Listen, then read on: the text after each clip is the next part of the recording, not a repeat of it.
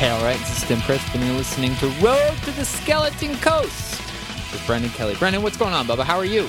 Uh, you know, I am good. I have a sense of righteous outrage that permeates the um, entire nation right now, I think. Um, well, 52% of the nation. Uh, you know, um, and um, we just had uh, Chris number two on. Did that actually like already like appear? I mean, by the time anybody hears this, You mean on our Patreon, patreon.com slash better sandwich? That's exactly what I mean, Tim. Yes. That conversation did appear on our Patreon, patreon.com slash better sandwich.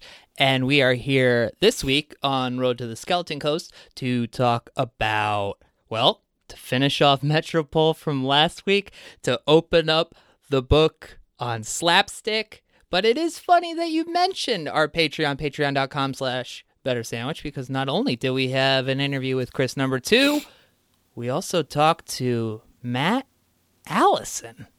Mm-hmm. Mm-hmm. Yeah, no, so it, strangely enough, in their own ways, they're both righteous insurgents. I mean, like, I don't know if you've read like any of like the articles Matt Allison's written about like just like, you know, how can we repeat the mistakes of Vietnam?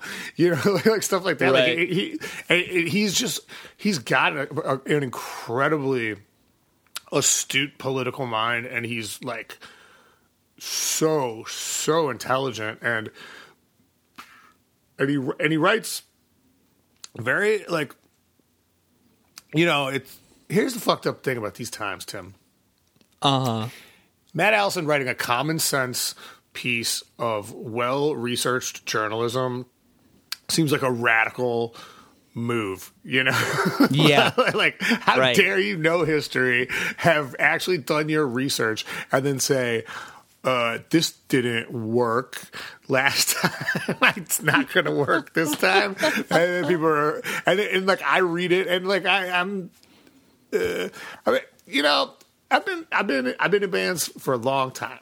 Uh, I started out. I don't know if you know this ska band, uh, and and like even with my like lifetime in the world of insurgent and like politically aware um, punk rock. I read Matt Allison's articles. And I'm like, wow, that's radical, and it's like that shouldn't be radical at all. You know, that should Right. be some just like straight up like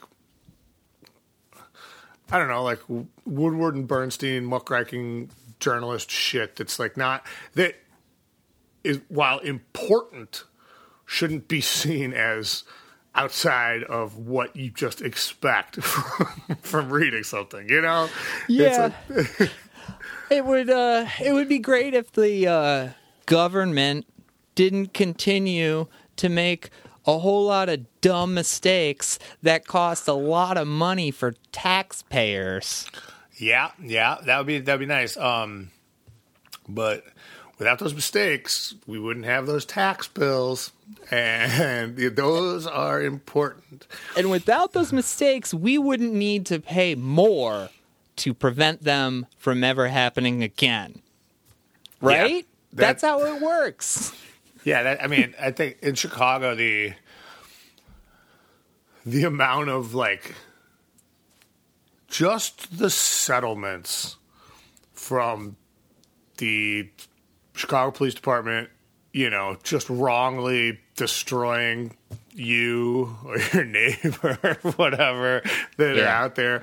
Uh, it, the annual like settlement bill is something so ridiculously large that like w- without even taking into account like their flak jackets and their like you know asteroid proof helicopters and shit like that Which Uh, we all know from the history of government spending, all of those are we're not they're not overpaying for any of those things. no yeah that's true. That's true. No that is a, a, a genuine seven thousand five hundred dollar hammer.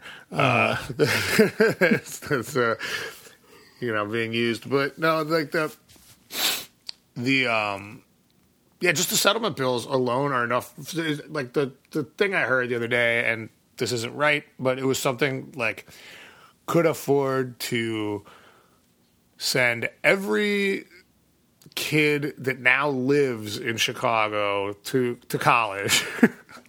like every year, like, like, like that's how much they spend, you know. And it's just like, huh? You know where that money would be so much better spent, and you know what would cut down on crime is getting rid of the police and sending everyone to college. I like I guarantee you that makes the what, then what's the crime?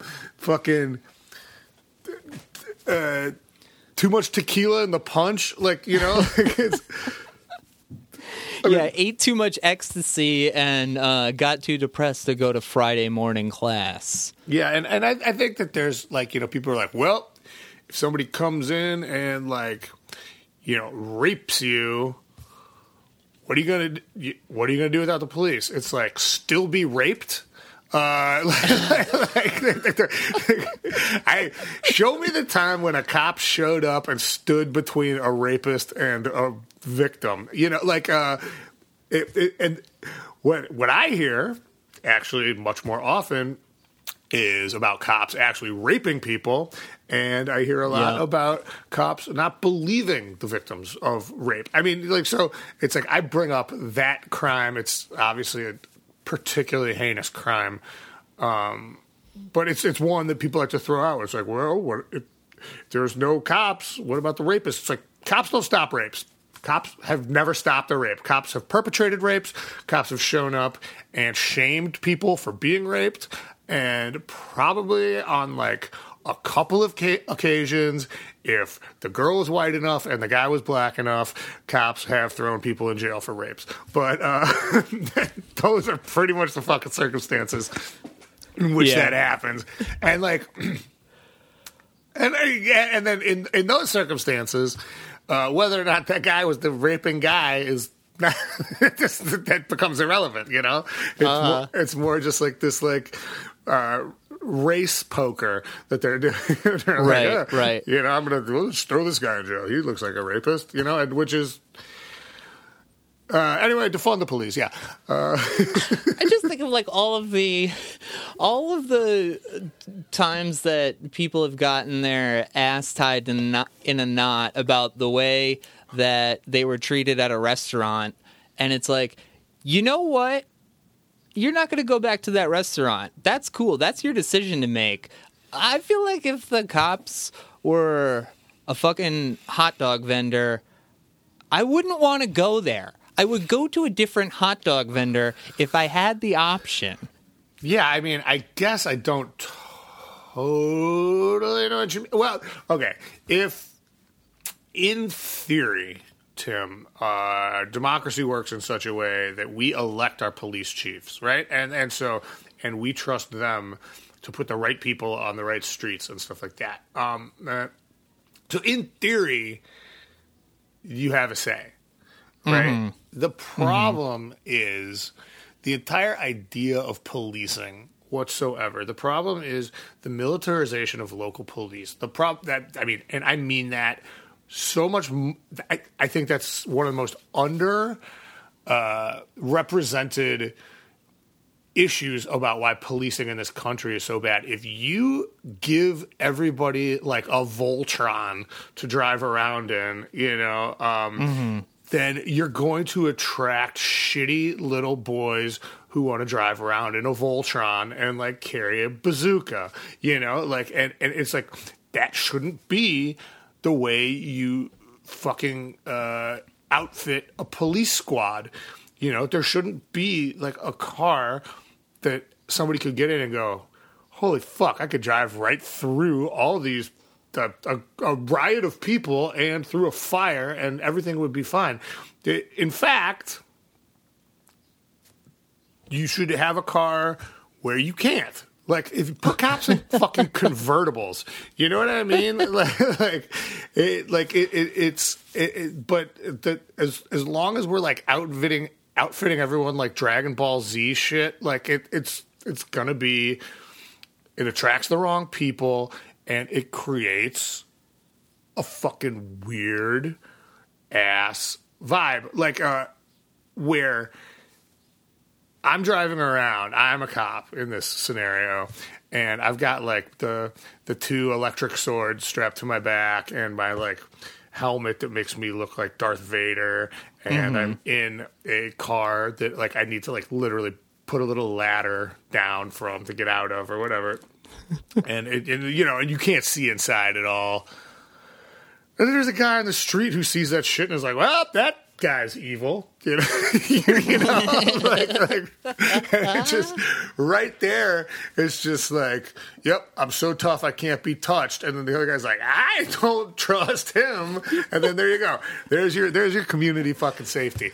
You Yeah. know, p- put cops in convertibles and give them like fucking muskets. And they can still show up and make fun of people for being raped, uh, but they're not going to kill as many people, you know? Right, right. I think that um, it's been it has been encouraging to see um, the Black Lives Matter and talks about police reform really are seeming to the message is- being sent to people who are rejecting it five years ago. It's fucked up that they didn't, but they're coming around to it. And I think that if you start to break the police down into terms that people understand, which is, do you want to pay taxes for this? You shouldn't have to pay taxes for this. That's a really good conversation that any one of us can have with like family members who maybe they don't connect with on an ideological sense. If there's somebody that is in your family that's just fucking racist and that's what it is, then you're not going to get anywhere with them. But if there's, you know, They if probably, they probably work at the police force. Uh, you know, there you go. if your fucking uncle, if your dad, your brother is uh, is just someone who doesn't want to pay taxes and wants black people to succeed, it's a very easy argument for you to make to say, "Hey, uh, we we shouldn't have to pay for police for these communities because it costs so much money and it's not doing anything." And watch what happens because it'll just be success, and that's what everybody wants. Everybody feels better when everybody's doing better. Yeah, I mean, I think to to just clarify, and I know exactly what you said, and you didn't misspeak at all, but I just want to just make it very clear that the uh, uh, what, what Tim is saying is we shouldn't have to pay taxes for police for any communities, not just like uh, why would we pay, why would we pay taxes for black people to have police? You know, but like which.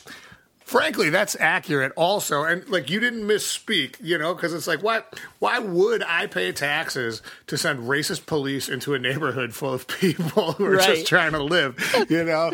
but I feel like there's like uh, even even with the most like carefully worded uh, intentions, you know, somebody some there's some there's somebody out there that's like this is like what we were talking about with number two yesterday. It's like Uh-huh. when, when you're oh, you're over on patreon.com slash better sandwich. that's exactly right. Um, when you're when you're over on the left, man, you you can never be too careful about policing your own words because there's somebody out there whose only identity is policing your words. You know, and uh, and so I just I just wanted to, to underscore what you said, even though you said it exactly right, and it was you didn't say anything weird. Thank you. I appreciate that. And um, I invite anybody who's spending their time uh, watching what I, of fucking all people, uh, say. And if you're a, if you're a fucking uh, what about white dude who's like, whoa, it's like you could find there there are bigger fish to fry than fucking Tim Crisp in his shitty office with a beach towel on his table to prevent echo from talking into his microphone. But Brendan, there was something that happened on Twitter last night. Um, I'm not even going to bring up the fact that you don't follow me on Twitter at Better Yet Pod, but I I fucking loved it. Someone said to you, "Why don't you make a record or an EP uh, that's about the police?" And you said, "See every fucking record I've ever made by." That's it. and it's true, you know. And um, and over on Patreon we get into this a little bit more, but like the the the truth is, if you come up in an okay, first of all, to just the, to grow up in America is to be aware of race, right? There's no there's no aspect of existence that does not in some way get informed by race, whether it's like uh, the uh, unwitting privilege and therefore complete dismissal of anybody who seems to have a legitimate gripe or a legitimate gripe or anything in between, right? Like, you know, you mm-hmm. are, by living in America, by walking across the street in America, you're doing something that has to do with race, right? Um, and, and I think that's also tied in to the sort of proto fascist, not even proto fascist, actively fascist police state that we live in. Um, I mean, I was just talking about people in like fucking Darth Vader cars. Like it, it's mm-hmm. it's it's future fascist army in the streets shit for real, and uh, especially as like a insurgent.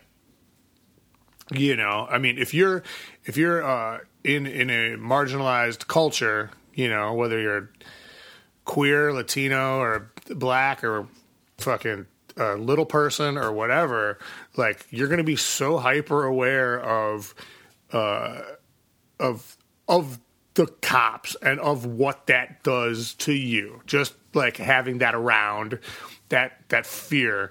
And for me, as a as a white guy, and like uh, you know, like like I don't stand out in a crowd. I just like am walk. Uh, my internet connection was just unstable for a second. There. Yeah, I lost you for for a bit there. The last thing I heard you say was "little person." Yeah, good. Um, like, yeah, but but like, what if if you if if you're in a group that's like, you know, mar- uh, marginalized, your your your reality is dictated a lot by your understanding of where the cops are, what it means to be around anybody of authority, what it means to be um, in the presence of like sort of the uh, I, I, don't like this term. I'm using finger quotes. Dominant culture, mm-hmm. and um, and and and where you fit in with regards to that, right? Um, for me, as a white guy that's doesn't really stand out in a crowd. You know, it's not. I don't have an extra arm or anything like that. You know, uh, no shout out to my three armed brothers out there, but uh, fucking, um, uh, for me, it was punk rock w- was the thing that did the job of just like being born black would do where you know like people that sure. were like they were like it was like these are problems um you know in this world can you believe you've been blind to this injustice? And I'm like, no, I cannot believe I've been blind to this injustice. Uh-huh. this is terrific. And, and, you know, like, I'm so glad that I know this now. Punk rock, thank you. We, meanwhile, uh, which is so fucked up because it's like uh, it's like here's here's a lesson and it comes with a minor threat album. Um, and then for like a black kid it's like here's a lesson. It comes with watching your dad get beaten down for trying to drive you to a football game. Yeah. You know? Yeah. Like so even in getting uh, I, I, I refuse to word, use the term woke because it's it's weaponized too much and it's used by trendy assholes and it, it's weaponized on both sides by the way um, uh-huh. but but by getting informed and becoming aware of like what the reality of america is in that i got the better deal yeah you know, you know yeah. like even in that it was like uh, yeah you're here's a bad religion record to teach you things. It's like that's yeah. rad. Meanwhile, there's like a little like you know uh, Mexican girl lives down the street from me who's like, and I learned when my father was killed out mm-hmm. in front of my house. It's like, right. God damn, you know what? It's better the Bad Religion album. I like it's yeah, so yeah, much yeah. more fun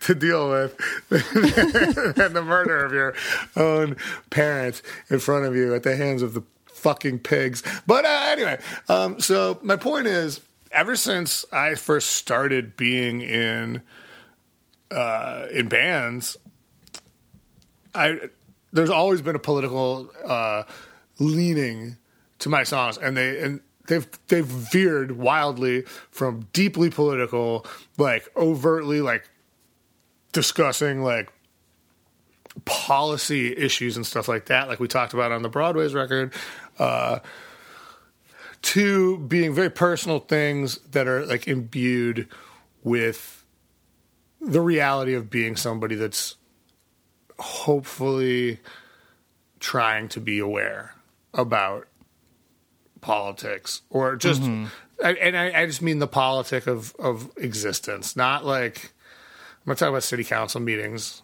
although you should go to city Some council big ones meetings. today. they're, they're, they're, they're very important um but but you know what i mean i'm not i'm not talking about like like politics in the yeah. In the in the show business sense i'm talking about politics in like the way you conduct yourself and the way you live. And uh and within all of that has always been the understanding. Since i was a little kid the police the police are an occupying army um in this country and their enemy is us. Their enemy is like me and my divorcee mom who are walking down the street and the cops are looking at a you know seven year old and a woman holding his hand and going like do, do they deserve to be the victims of this pain that i am like literally getting paid to inflict on people? Yes or no. But like and you know for us like uh, usually no. It's uh, i mean i've i've definitely been beaten by police don't get me wrong but uh um not with my mom not when i was a little kid Uh huh.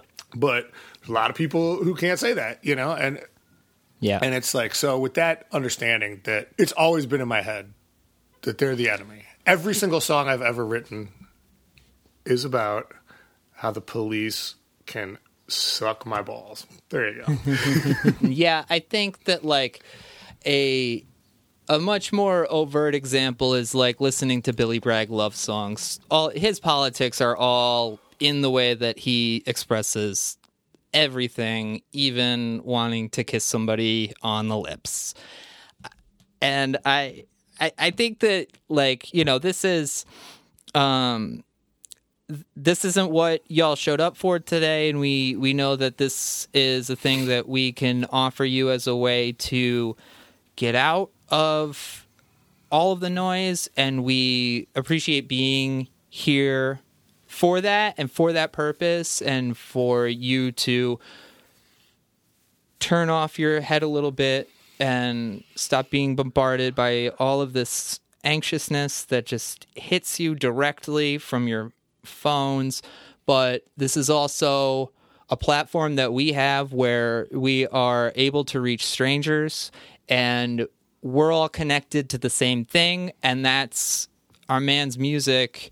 And this is an important conversation to have, and it's an important conversation for us to use this platform for. To yeah to not to not ignore like it, it, it would be aggressively shitty to not ignore you can always fast forward through it if you just want to hear about ska but uh, which i mean there's no better uh, episode to talk about this stuff i mean maybe the broadway's episode but i mean like you're talking ska even third wave ska um such a like so many diverse people of color, um, you know, different uh, gender identities, um, different levels of you know L B.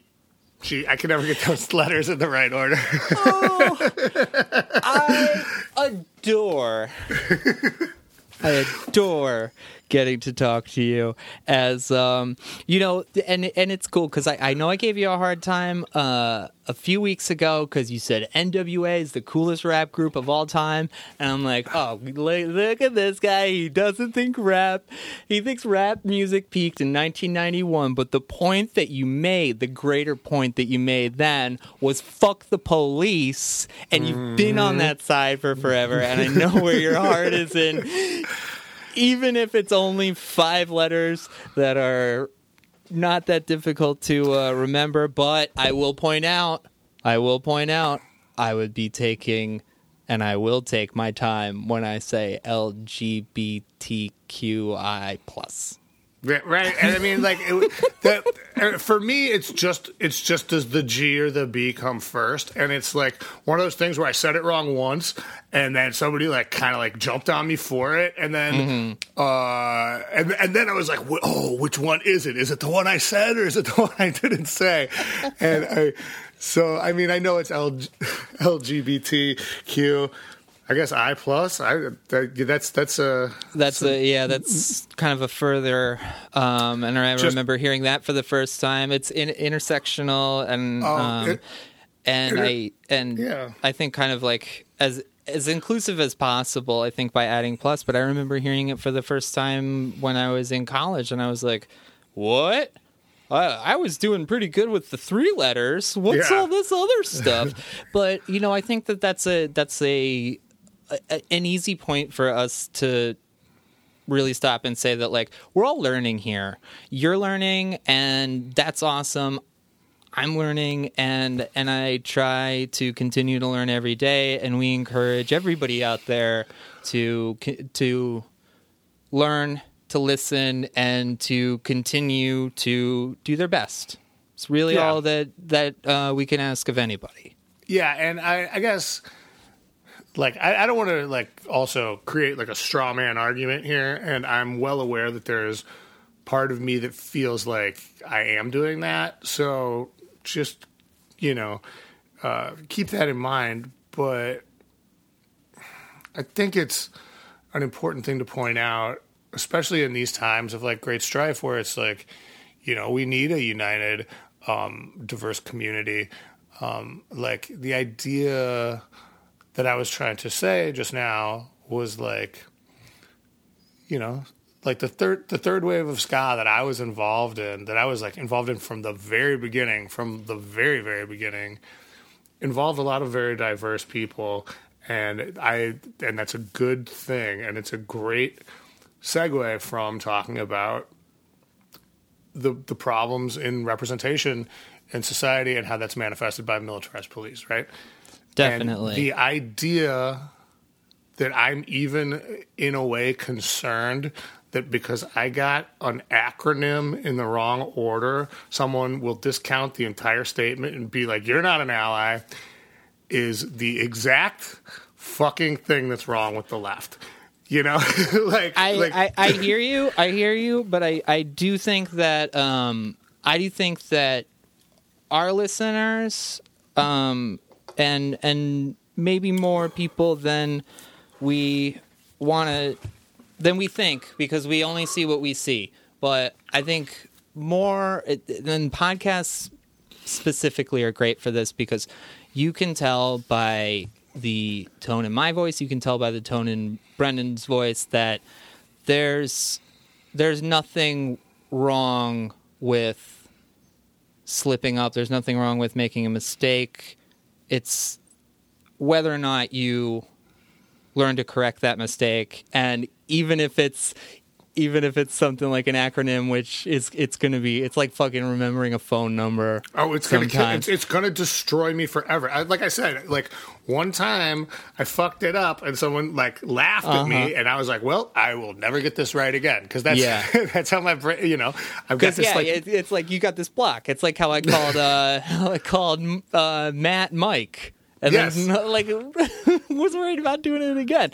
But I think that I think that um you know I think that we're we're getting past we're getting past that point um where like I don't I don't want anybody out there to think that they are um continually um uh, you know being shown a spotlight on them, making sure that they say all of the right things. I think that one of the cool, one of the like positives out of what's going on right now is that everybody is really focusing on a much larger problem, and I think that we're all on that side. yeah, we're trying to get away from the policing. Is what yeah. you know? It's like it's like oh we can uh we can just make sure that black people aren't getting fucking murdered all the time. Yeah, I mean, and- and, fucking like, it- police. I, th- I think that there's, th- I don't know, I, and I, I don't mean I don't mean to harp on this, and it's like, it's not something that concerns me because I know that, like, I know y'all know us and everything, but like, it's like, you know, I think there there's something to be said for like, oh, straight white man can't even remember, you know, the proper uh, acronym or whatever, you know, doesn't even doesn't even care enough to. And to that, I can only say, no, seriously, I really try. I, I, I don't know. It was Yeah. just a, like, it, you know, I, w- I wish, I wish that woman hadn't laughed at me that one time uh, for getting it wrong, and then, and then it wouldn't be an issue. Totally, totally. I just don't ever Um, know if the B or the G is first. I know, I, I know it's the G, right? L G B T. Yeah, yeah, Yeah. So like, but th- that's that's where my problem is. It's not like I, it's not like I don't I- remember yeah, yeah, yeah. the the Q. Mm-hmm. I know exactly where that shit goes. I really like that you um you're really putting on your your broadcaster pants and you're you're thinking, all right, perfect segue to ska, but the only reason it doesn't work is because we're not finished with Metropole, my dude. October Blood got cut off. That's a real Last week. shame because I, I, felt like we had a really good conversation about October Blood last week. So, you know, I, and I, I don't think I'm talking out of school when I say this, but whatever comes out of this today, imagine it being like 10 times better. And that's what Tim ruined by somehow not having it. Uh, Yeah, that is what I ruined by not noticing the that my, thing that that my comes computer across recording. the window. yeah. no matter what you got with your Yeah. windows being up that's uh yeah i i totally agree with you on it being all my fault and No, no, no, no. It was my fault. I, my record, my recording stopped. I was just trying to bust balls. Uh, i but- know i know But, but the, the, the salient point, which is, should not be overlooked, is this isn't going to be as good because that was like Pulitzer worthy. Or, you know, like Pulitzer, I mean, I guess, you know, I think of journalism. This is a, journalism in a way, but does audio journalism get qualified for a Pulitzer? um i think that w- there's the podcasting hall of fame awards which Oh, I- we yeah, yeah, are I hate- probably already nominated for and it's going to be awesome when we refuse to accept that award I hand those out. Actually, I, I invented them and I hand them out. They're, uh, yeah, the podcasting hall of fame. No, but but for real, like, does a does a radio journalist can a radio journalist get a Pulitzer or is it? Just i'm for- sure Studs Terkel probably got something Yeah, but he wrote things. Well, he got that sh- that show too, uh, on the radio. But okay, Oh, let's you're listening to try. the radio, like, whatever.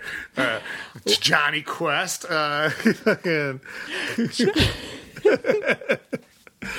All right, so let's try to have a um, ideally comparable, but obviously never ever going to be as good as the conversation that we had last week about October Blood, the last song on Metropole, which opens with I was born and I died, and just a moment went by.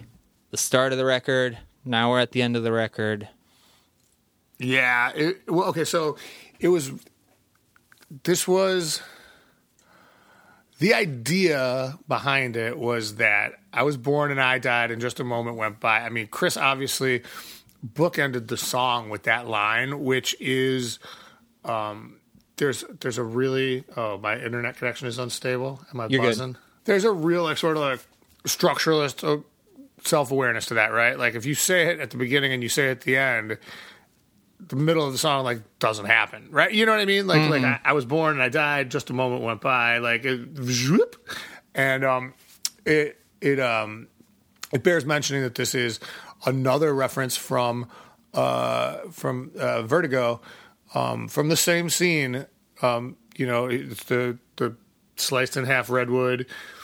Here I was born and here I died. You know, like that's that's what Chris is referencing, which is what I was referencing in um to go back to last week's episode, uh um in drunk tweets and also in, YMCA down the street from the clinic. Uh, the, both are, are are referencing the same thing, and we, as we talked about last week, and I don't want to repeat myself too much. Um, we were both shocked that we found this to be such a uh, commonality in terms of inspiration for this entire record, and um, so the, the the bigger idea was like, holy shit, this song starts and ends with the same line, and it's so sums up the whole the whole thing. Let's put this at the beginning of the record, and then let's put the drums from the first song on the record at the end. And we kind of worked it backwards. That's why there's the uh, thank you very much, ladies and gentlemen, Babe Ruth sample in um, in Paradise Shitty. It's like it's like work, like it's working its way out of the center. You know what I mean? Like if Metropole, which is obviously like the like the sort of tent pole song on this record, whether it's like the best one or you know your favorite one or not, it's like it's the title track. It's in the very mm-hmm. middle. It's both of us. It's got that big like soaring instrumental part. I mean, it's obviously like as literally as you can imagine a tent in sonic form. It's like the tent pole of the record, right? Mm-hmm. And everything moving out from it in either direction starts to become self-referential, right? And uh and so it was like, yo, let's and I, I said to Chris, I think this song should be last. I think we should open the record with a clip from it, the first line, and then we should put it last. So the whole record is begins and ends with I was born and I died and just a moment went by. And also the you know, the song obviously does that as well, but then we put the drums from Chilean District on the beginning of it, and it, you know, and it, it just to like create this sort of like dizzying, uh, sort of like world of like being between two two mirrors with the at an old Macy's or something like that, you know, uh, like in the dressing room when you can Yeah, see forever, you know that that kind of thing, and um, I think ultimately it was the right move from an artistic point of view, but October Blood is a good, cool song. It is also a song that's about two minutes long, and it comes after a song that sounds like the last song on a record. Um, and as a result, I feel a little bit of regret that I I was thinking just about the whole piece, you know, of like like Metropole as a whole when I suggested that, and I um, I feel like maybe that song is slightly buried a little bit, and that was, and I feel like Chris was like, "I trust you on this. I'm very surprised at this choice." Uh huh. You, you know, Yeah. and I, and again, I still think from an artistic perspective, it was the right choice. But I also think like I kind of let down his song a little bit. Maybe I, I, I wouldn't want to do it any other way, but I, I don't know. I, I, I see why he was ap- apprehensive about it, and like, uh, I mean, I guess the the other thing we could have done was just made the song first.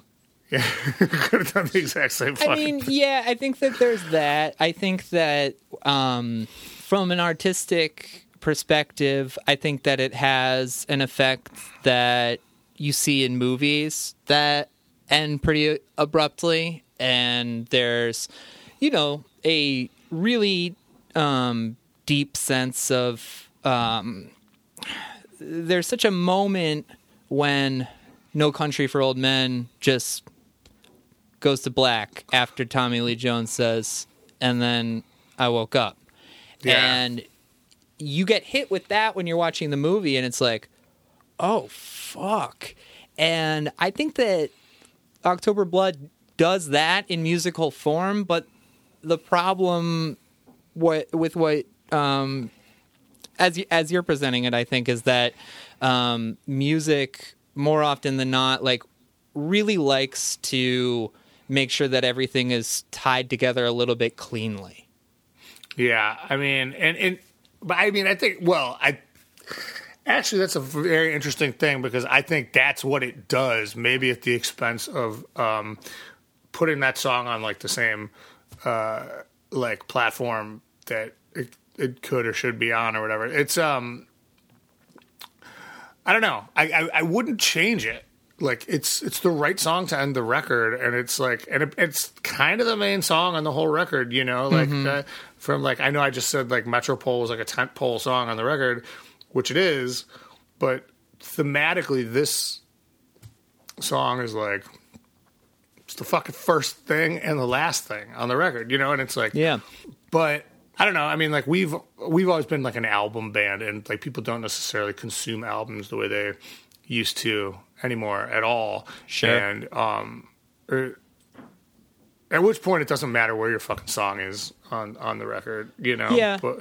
I think that as an album band and as a band that has passionate fans, even if they're listening to it on Spotify, they're listening to it for the experience of listening to the album. It's interesting because, like, I think that I was I was thinking about this um, a little bit this morning. Um, and I think that it would be interesting going back and seeing what you could do with shifting the piano music to like the middle of the track and then finding a way to build like the actual music like back up so you could mm. so you could end it the same way but so that there's a a little bit more time to kind of like deliberate you know, and like and like get to that point and build that tension. Because then I think that the the release, which is really cathartic, in the fact that it's so abrupt and then it comes after two minutes, but if you find a way to like stretch that and hit that abrupt ending after a like different type of build, maybe that would be um, a really effective way to you know address the problem as as you see it, and I and I, I, I do agree with like where you're coming from. Yeah, well, the thing is, I, I the thing that's fucking weird is I don't think that anything like actually is out of place. I just feel like I feel like Chris trusted me to do something, and I think that that's one of like the burners on this record. And you know, we've talked about this um, with several other songs on this record that I'm like, this is, and, and maybe it's just that it was just eight years since our last record. You know what I mean? But mm-hmm. but I think he was kind of like. It's a pretty short song, and it's coming after this like very long, like obviously end of a record song. Like, okay, I trust you, and and may, and maybe it's just that like, I mean, hell, nobody requests like Paradise Shitty either, and you know, like, but when we play it, people like it. People know know the words. You know, um, so maybe I'm just like personalizing something that's just merely the result of like putting a record out like yeah, much much I, later. You I know, think so. Because like, it's like, because I, I just this is one of those ones like like some like several other ones on on this record that I'm like, how come everybody doesn't want to hear this all the time? And like this mm-hmm. this one also we play live, and it it the something about the the cadence of it is just like not quite the right speed. This one, interestingly, this one in Chilean district, both are two that I was like, oh, these are going to be fuck burners live, and they both just don't hit. They, they just don't aren't good live. And it's not not because we mm-hmm. can't play them. It's just like that's not like how the crowd wants to wants to party. But uh the other part of this is that like three of our most popular songs we've ever done are on this record. So like, yeah. like there's there's a point where yeah. it's gonna be like, well, you know, they, they can't all be happy days, Marge. Uh, you know? uh-huh. so, well, I I do think that um I do think that you're personalizing it a little bit. I I feel like this would be if this song had a bad vocal performance from you, you would be you know what I mean? Like I think that's what um, I think that's where you go when you hear this song is is your own personal disappointment in it that you hear and um, maybe uh, assume that Chris uh, feels a little bit more than he might. Yeah, but, but I mean that's being a that's being a person. Yeah, it's probably true. I mean, like, th- the thing is, and I mean, I know I've said this over and over and over again, but it's like, I wouldn't change putting this song last. It's Yeah. great. You know, it, it, it is like, it's what ties the whole thing together in a way that I think is what we were trying to do. Mm-hmm. That's all. That's that's all I got. Well, that concludes Metropole. That's three, Um, three, three episodes. and we uh well we did it we did a good enough job like actually concluding the record um but i will say w- once again that i was so happy to have the opportunity to go back to it. And you and uh chris number two and i talked about this type of thing a little bit on patreon patreon.com slash better sandwich. Um it's gonna it's gonna hit people differently.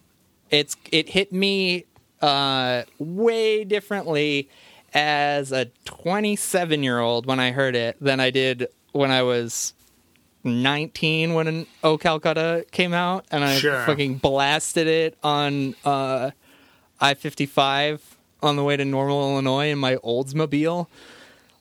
Yeah. It's just, but um, coming back to it and like seeing what was happening and so much underneath too. I think that that is my favorite part about spending all this time with Metropole is that it just has this wavelength that I think is just traveling throughout it that is it's really really um, powerful when you can get something that feels so cohesive in such a subtle way.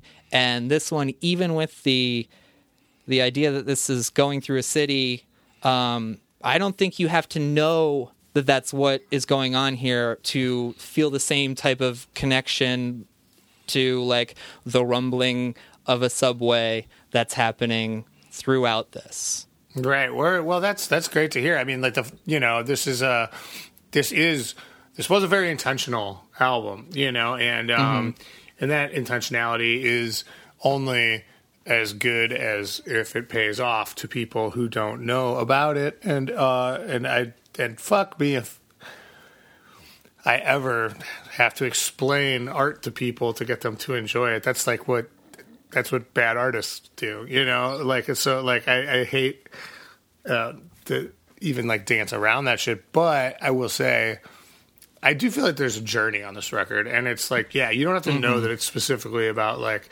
people going through a city and traveling into very bleak, depressing neighborhoods or whatever, and then coming out on the other side and eventually finding uh, the shore or whatever, which is kind of uh, what I think about it. But I think you hear the journey one way or the other.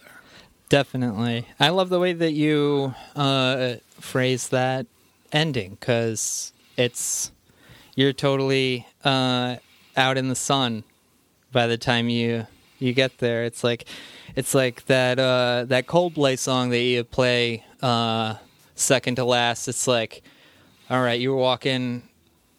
You're walking out from underneath the subway into the sunshine, and then October Blood is uh, making your way to the shore, and then you get there, and that's it. It's like, dude, that's that's the fucking that's the 400 blows. That's fucking deep art.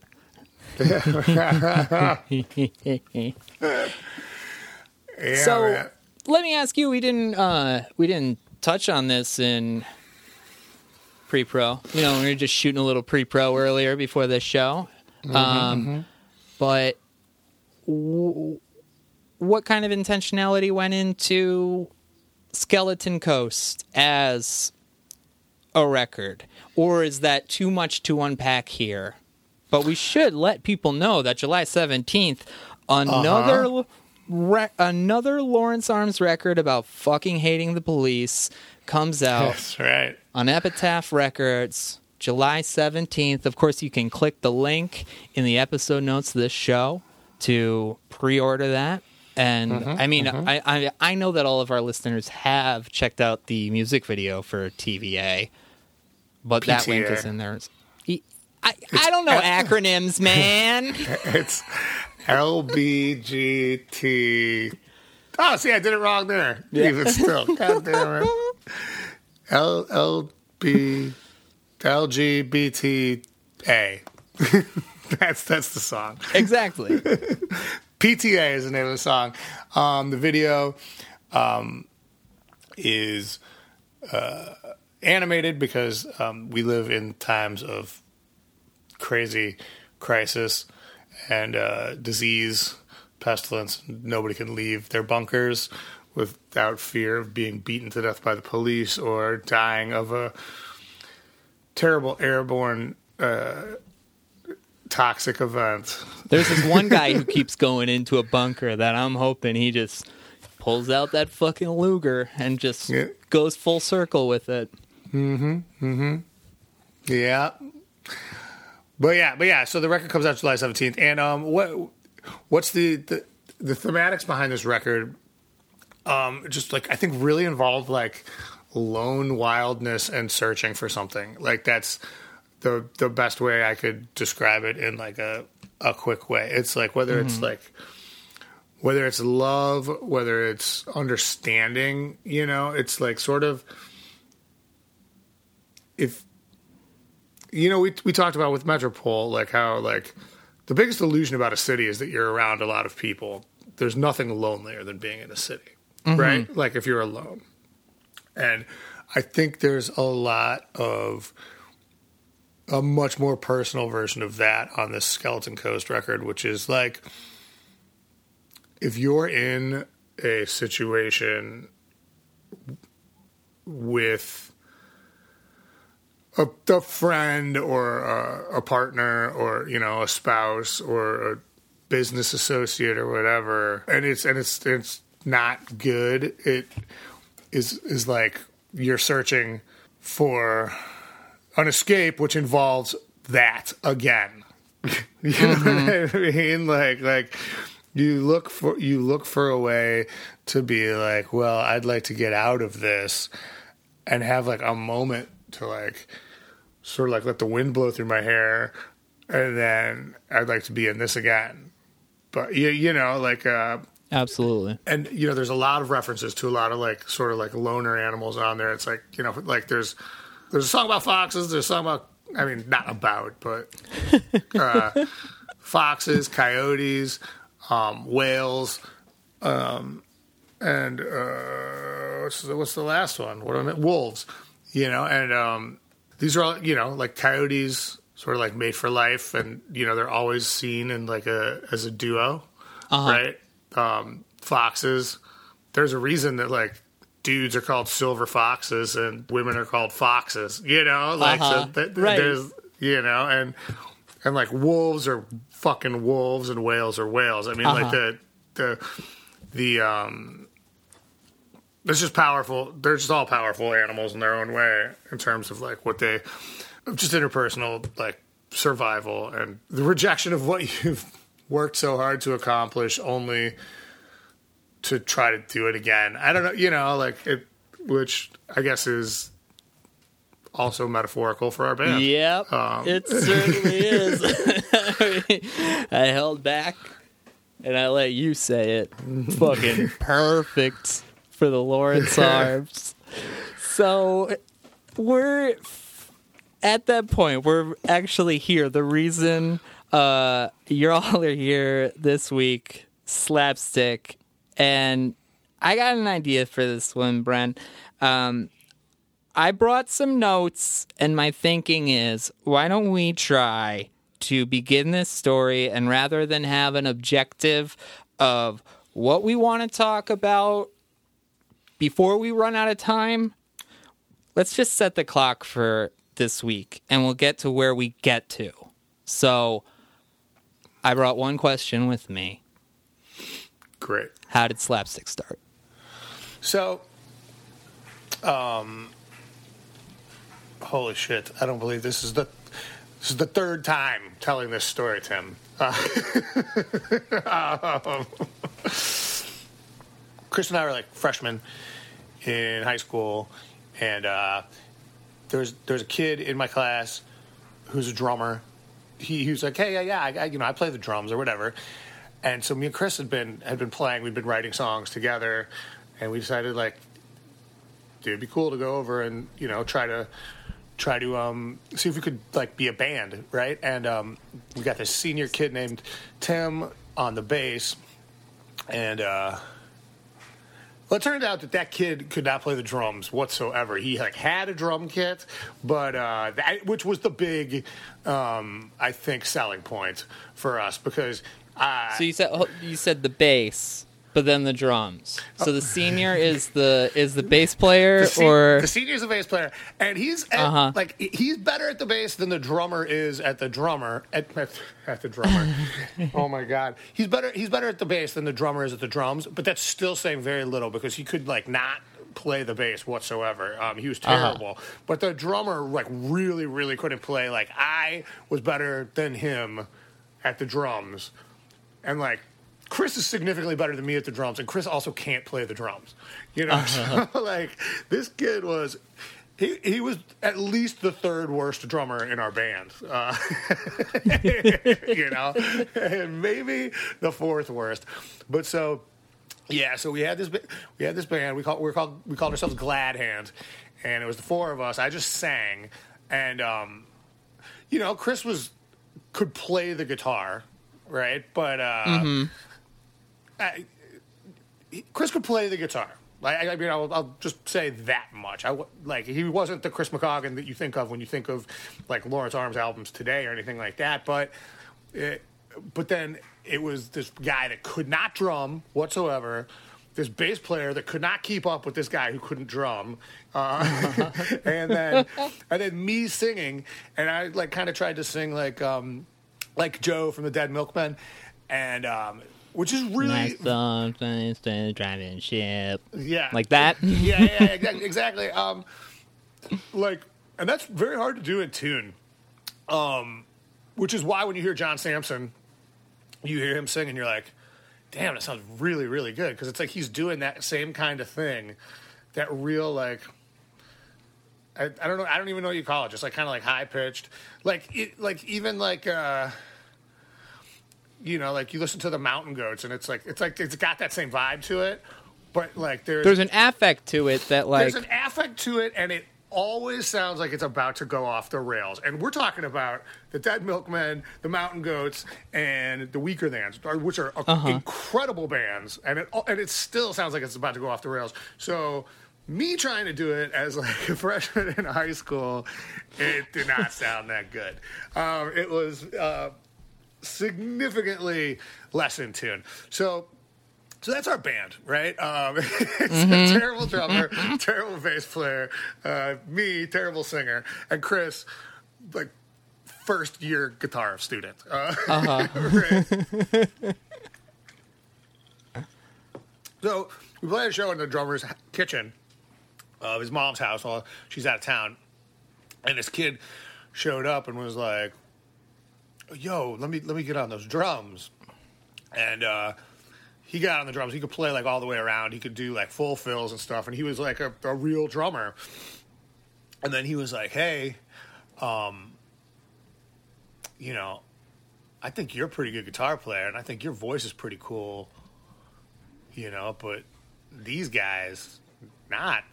I mean, they're not even players. You know." And we were like, "Yeah, goddamn right." yeah, you know, like yeah, that, yeah. This drummer, this drummer's kicked out. And he's like, okay, good. Well, here's the thing. I don't have a, uh, I don't have a drum set myself, but I, and I've my mom kicked me out of the house. I mean, this is like this kid's like a freshman in high school, sophomore in high school, so this should have been uh-huh. an immense red flag right right here. but um, it's like yeah, my mom kicked me out of the house, but I've got a Super Nintendo over there. And I will break in and I will steal my Super Nintendo and I will go sell that. And then I'll use the money to buy a drum kit because I know a dude that's selling a drum kit. but I don't have any place to put it. We're like, yeah, no, put it in Chris's parents' basement, no problem, right? So, um, so we that that all happened, and we started practicing. Um, we we we wheeled the one, the original like drummer, and then we got um, we, we got Fasty in there. Fasty's the name of the dude that was uh, the, the, the, the good the good drummer at the party, right? Um, and um, Do you know why they called him Fasty?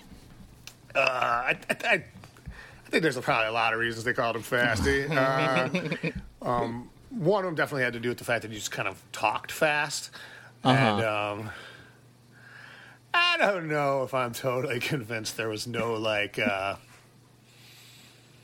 performance enhancing chemicals going on um, with Fasty, but uh, I've actually never considered that before until just now. But you know, it makes it makes a real shit ton of sense. I'll text Chris. Well, when you've heard uh, when you've heard about this guy four times in, uh, in 18 hours, you, Yeah. you, can, come up with other questions. Yeah, it's true. It's true. Um, yeah, no, this is great. So, fa- so Fasty started playing the drums, and we still got Tim, the senior, on bass. He still can't play, and I, I think, frankly, that Tim started getting frustrated. He, he didn't like Fasty very much because, well, for one thing, Fasty was uh, um, a good On speed. drummer who could could like move things forward and it really highlighted that he that he was like sort of like becoming the weak link in the band or whatever. But also they had like some mutual friends and stuff and i think he thought he was a little bit sketchy which he was. Um you know and w- but long story short um we got two of uh Fasty's buddies to come play with us. Um, the guitar player was named Doug, and he like he had like a, a red ponytail and a red uh, beard, and he looked like a leprechaun. He would wear like overalls and ponchos and shit, and uh, he would and like a big like uh, crocodile Dundee type hat. Like he he was he was a real character, and then. Do you care if I take off my Birkenstocks? Yeah, right, exactly. And uh, and then um, on bass we got this dude Jordan who was like was tall. He was like if if Beaker from the Muppets was a black guy. Um, he was like tall and thin and had like just like a mop of dreads, and um, and he was like a fucking awesome bass player. And he'd only started like three months before, and he like still to this day is one of the like most accomplished bass player, players I'd, I've, I've ever seen. Like he, he's he's really really just like had a knack a knack for it or whatever. Um, and Doug was like a really great guitar player, kind of a little bit into like s- your Stevie Ray Vaughan kind of bullshit. Um, and um, as a result, I mean, and that was like w- the lineup of Glad Hand. When you when you think of, uh, when you when you go back and you think about the the classic Glad Hand lineup that you've all thought about so many times, that's really the lineup I'm talking about here. Uh, a fucking like outback leprechaun who looked like he was 55. Um, a the, the classic. It's the '90s, so we got a black guy on the bass, bass player. Uh, fucking w- weird, speeded out guy that like lived under his girlfriend's bed on the drums, and then Chris and me. Um, that was that was Glad Hand, and um, I don't remember how it came up, but I do remember that um, after a second. Oh, and I, I should mention this too. Um, we were a mess of a band in terms of like what we sounded like. Like there, there, there was no. None of us knew what anything was. Like none of us even knew enough to be like, oh, like we could be a metal band or we're a punk band. Like those things didn't mean anything to us. Like we, like there, it was all, um, it was all just music. It was like what we could write. You know what I mean? Like Yeah. there, there was there was no sense of like curated craftsmanship. It was more just like, oh, this kind of sounds neat, you know, like how about that, you know, and, and, and then and then like working around that, and then having like a funk bass player and a blues rock guitar player, and then like a guy that's, you know, like Chris kind of had more interest in like punk rock, but like we didn't know what punk rock was at the time, and, Right. And um, I think most high school bands are kind of this way, but Yeah. um, I think it's it's even more uh, exacerbated when you, you know, Green Day hasn't really come up yet to just like tell the culture like this is actually punk rock now, Yeah. and Well, Yeah, but like, but we didn't. We like, we didn't even know. Um, we didn't even know what fucking punk rock meant at all. You know, like Mm-hmm, we just happened to like. We happen to have gravitated towards a lot of punk rock albums. Chris and I did, um, Mm-hmm. but like, well, I, we'll talk about this in just in just a little bit because uh, I at, at, this, at this point I had no fucking idea what punk rock meant. You, if you, to me, fucking minor threat was the same thing as fucking Mother Love Bone. You know, like they, they were the Yeah, exact right. same kind of band. Um, and uh,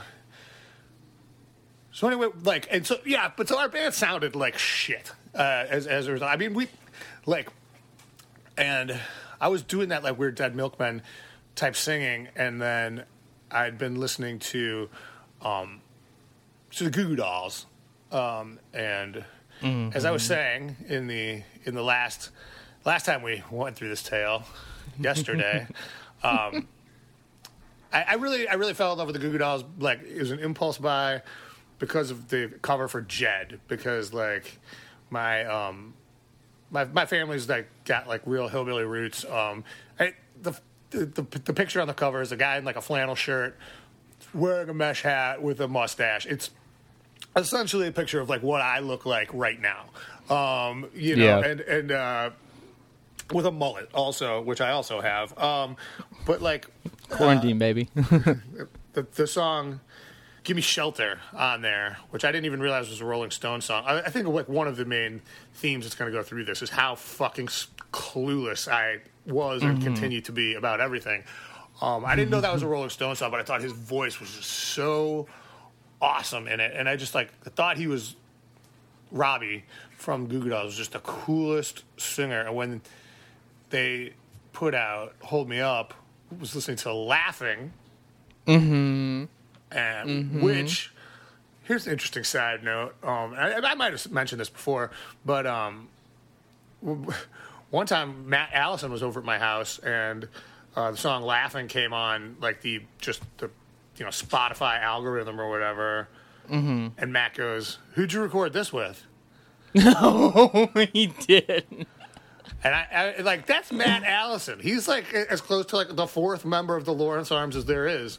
Uh huh. You know, but I mean, like, I, I and, and I, I know some people out there sitting there going, "Huh, the Goo Goo Dolls?"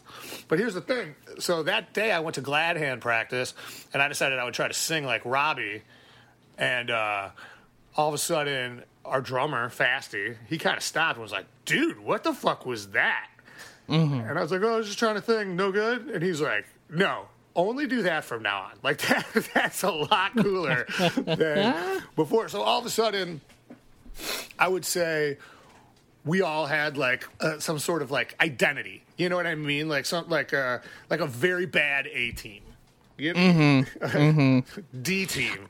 I can I just I I can't let this story go by um, without the the record showing the the story that I told yesterday of sitting in the living room with my partner who I don't really I don't really bring the like music part of what I do in into uh, the living room very often. Sure. It's just like what she's into and uh, when I I was re- getting ready for cocktails and dreams, I put on Pensacola, Wings of Gold, and then I said to Jamie, I said, "Hey, check this out." And then I put on Laughing by the Goo Goo Dolls, and she said, "What's this?" And I was like, "This is the Goo Goo Dolls, and this, I tell you what, it has to be the song for Brendan Kelly." Uh-huh. And I was right. Yeah, I mean, laughing is laughing is a great song. I mean, it's actually not a great song. We kind of talked about this yesterday. It's actually um, got a really good octave part in it, and his voice is just killer in it. But then that fucking bass line is so dumb. It's just and, like it, it, it's it's like No tone on that bass. and it, it just but it it's like it turns the whole thing into like shout a little bit softer now like all of a sudden like Yeah, totally. this like dark edge to it and then the, and then this bass line comes in you're like what the fuck and then it's like oh because of you it's like mm-hmm. oh they, they just like went full like like jack off Motown wedding band situation here, but but like the thing is like There's a ki- real charm to it. but it was kind of the time. It was like a a lot of bands were like amalgamated messes like that, even within a song. You know, it's, it's kind of like what I'm mm-hmm. saying that like Gladhand was. You know, but Right. I mean, obviously. We were terrible as well, uh, but but you know uh, the, the, the the the general theme is there. But so anyway, um, I don't remember the the Gateway Theater is um it's it's a, it's an old theater out on the Chicago's west side, um, where uh, back in the old days it, it was like, I mean, it's still a Polish neighborhood, but it used to be like the street signs are in Cyrillic. You know, um, I don't remember exactly how it came up. I think maybe it was through Fasty, but that they they asked us if we wanted to play a show, and it was a show. It was like ten bands, and um, it like and it, it, you sold your own tickets. It was like a basically a pay to play type thing. You sold fifty tickets, you got a buck a ticket. You sold seventy five tickets, you got two bucks a ticket. You sold hundred tickets, you got uh, three bucks a ticket, right? So we um we were like, holy shit, like a real show with real bands, and it's like no, uh, it was kind of a real show, and like some of the bands were somewhat real, I suppose, but uh, it was, I mean, it was at like a, a an old Polish like co- kind of almost community center. I mean, it, it was a theater for sure, but uh, I don't know. It it seemed really like a big deal at the time to like Totally. to have like a show like to sell tickets for a concert that was happening in a place and like we were like a real band at this point, right? And it was incredibly nerve wracking. Um, I think for all for all of us, but I remember being up there just like really kind of like shaking like a leaf, and like definitely like you know jumping around and like trying as hard as I could to like make it a cool show or whatever. But uh, it was also to a seated theater audience, by the way. Right. you know and um so the first band the first band that played we played somewhere in the middle. The first band that played was called 18 month pregnancy and uh they had a song called um white hen which was really dope. And, and, and, it, and it would go it went white hen! White hen and Oh, the White Hen Youth Crew movement. yeah, you- you're, you're familiar with the white, with the white Uh-huh. hen youth movement. And, and white hen was like a 7-Eleven in Chicago, like a local chain. I, I don't know. I mean, I don't want to be like a, they stopped having them in like 2000 but we I, I guess at this point in history we should clarify that when we say white hen we're talking about a chain of convenience stores not a uh, white power thing yeah, yeah, no, yeah, totally. It's weird that like. you know, these Nazis have really ruined the word white. it used to be, you know, it used to just be about purity. And oh wait, no, that's all wrong. no, but uh, i don't even know what white means anymore it used to mean nothing but good things why yeah, yeah. Um, but but uh, but yeah. So so yeah, White Hen was was a, was a convenience store, and 18 month pregnancy was this hardcore band.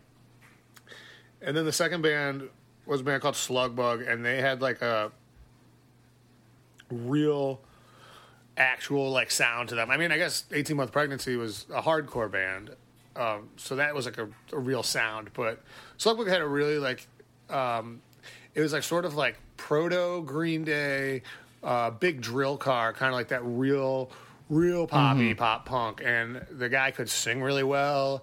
The like guitar players were just like so locked in and good, and the bass player was great, and uh, and the drummer was was great. And I remember looking at the drummer and thinking like, "Well, that's like a man. That's a that's a grown man there." Um, and uh, and it was just really interesting because I, I thought of like being in a band as like a total kids endeavor. You know what I mean? And that was like sort of like the first first time I'd seen like a band that looked like it was like kind of kids, but they like kind of behaved like adults. And I think as a result, it made me just project that they looked older. You know what I mean? Like Yeah, uh, like because they were because they knew what they were doing, and that was Mm-hmm. th- that's just not a look for kids. You, know- Right. you know, you know, yeah, like, yeah, yeah. and uh, who else played that day? The Blue Meanies played that day. Which is wild. Yeah, it was Because they'd been a band for several years at that point, right? Oh yeah, they were they were an established band. They were the they were the main band of the whole thing, but they played in the middle because there was Mm-hmm. there was like thirteen bands or something. You know what I mean? So you put the the big bands in the middle, and then um, you know. Your 18 month pregnancies and your slug bugs play at the beginning, and then your Uh-huh. fucking, and then at the end, uh, Oblivion played, and I Fucking I- right. and I'd never heard of them. Um, I was waiting around because I think we'd locked the keys in my car and couldn't find them, and we were waiting for my parents to come pick me up, pick us, pick us up, me and Chris. Yeah. And so we ended up stuck there until like you know like one in the morning or whatever. But that's like when Oblivion was going on, and um, thank fucking God because that show was like really life changing to me. Like the way that they were just like smart and fast, but like unapologetically nerdy. Like it wasn't Uh-huh. it wasn't supposed to be like you know what, we're smart and fast and this is going to be cool. We're going to make this cool. There was like such a vulnerability to it, you know? That Yeah. was like it was like yes, we're smart nerds and we're fast and this is the kind of music we're into and like that doesn't make anything okay. You know, Mm-hmm. like like like th- this is, this isn't like a confidence game. It, it was like, and, Right. like, I, I don't really know how to describe it, but like it it really. And then They had- were cool, but they weren't like too cool. and, and they weren't they, and they weren't like trying to be cool. There was it was like the thing that I think everybody loved about like the vulnerability of like the emo scene, but it was like genuine because it really came from fucking weirdo outsiders and not like beautiful boys that look like action figures. You know what I mean? Uh-huh. Like um and and and and also it didn't sound like that at all. Right. Like Oblivion's Right. music was fast and like messy as shit. You know, it was it was it was great. Um and uh, they had their roadie who uh, Marfa, who's now gone on to be like a big like pillar in the skateboarding community here in Chicago, and I think L- L.A. as well. He's a photographer as well as a really accomplished skater. Um, they had him just beat the shit out of this like uh, like crisis training dummy. You know, like it was like a Uh-huh. was like a, a I I don't know I don't know what you call it. It like a it was like a guy, but you could punch it and it wouldn't punch you back. Sure, yeah, yeah, yeah. Kind of like a like a CPR like Right, dummy. but it wasn't. But Mhm. it wasn't made of plastic like that. It, Okay. Mm-hmm. it wasn't like a crash test dummy. It wasn't like a CPR dummy. It was like a. It was soft, but you could tell it had like heft to it. I, I feel like Uh-huh. it's got to be for like firemen to, like, carry someone down through smoke so thick you can't see, kind of kind of thing. You know, but Mm-hmm. Sure. I, I don't know. The only thing I've ever seen these kind of dummies used for is getting the shit beat out of them at an Oblivion show. but so so that night, um, after the show, I found Pete from Oblivion, and you know I'm fifteen, maybe sixteen. I guess I must have been sixteen because the keys were locked in the car. Um, But but I was like, that was like life changing, and he was like, "Oh, thanks, man. Yeah, you know that's." kind of why we do it. That's that's awesome to hear. Um, and I was like, yeah, I played in a band tonight too. It was our first show ever. And he was like, oh, that's great. You know, um, let me give you two pieces of advice. The first one is a show needs two components to be good. It's you and the audience. If either one of you is not pulling your weight, it's going to be a bad show. Mm-hmm. Mm-hmm. The second, the second one is you're only as good as your last show. Let me tell you, that was the first day I ever played a show at a real club, and both of those pieces of advice are 100% true to this day. I've said those those two things hundreds, if not thousands, of times to other people. Um, it, and it's like, how lucky was I to be in that place at that time to get that advice from that guy? You know, I mean, it just meant so much that like he would even give me advice as though we were somehow peers. You know what I You know what I mean? Yeah, like, yeah, like, yeah. Like I Uh-huh. was just a dumb kid. I, I had,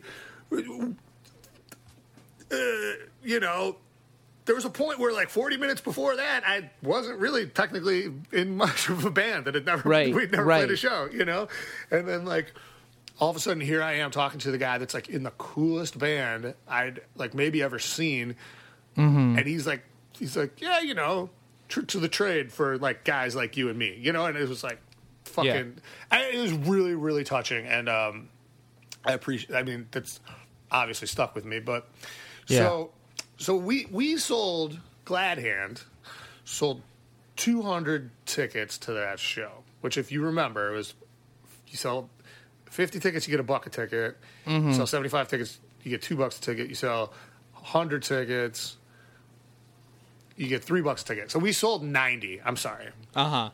Sorry my, my math is terrible. And so many times telling the story you know like i can't keep up.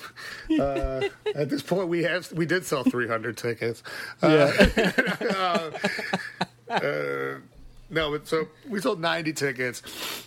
And um like i said earlier it was like a pay to play situation. Like like um you got to do what you got to do i guess. Um but there's a certain sort of hell i think reserved for promoters that make you do all the work and then take the money that you like go out there and hustle for. And this show was put on by a guy named Matt Nelson, who was absolutely a vulture um, shithead who um, was ripping off kids. That's what was going on. And I mean, like, uh, I know this as one of the kids he ripped off. And the reason that I can say this with such confidence is so we bought the last 10 tickets because we were like, if it bumps up to 300 bucks, um, you know, we spend a hundred and we're making more money, even Right. even with the 100 gone, right?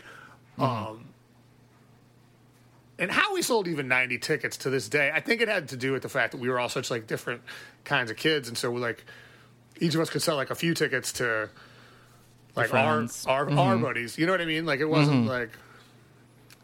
I don't remember there being much of a groundswell to see Gladhand do anything. Um, but uh, but anyway, but I think when you're when you're in high school and you tell people, "Yeah, I'm playing a show. I'm playing a concert at Mm-hmm. a." Uh, we don't even call them concerts. We just call them shows.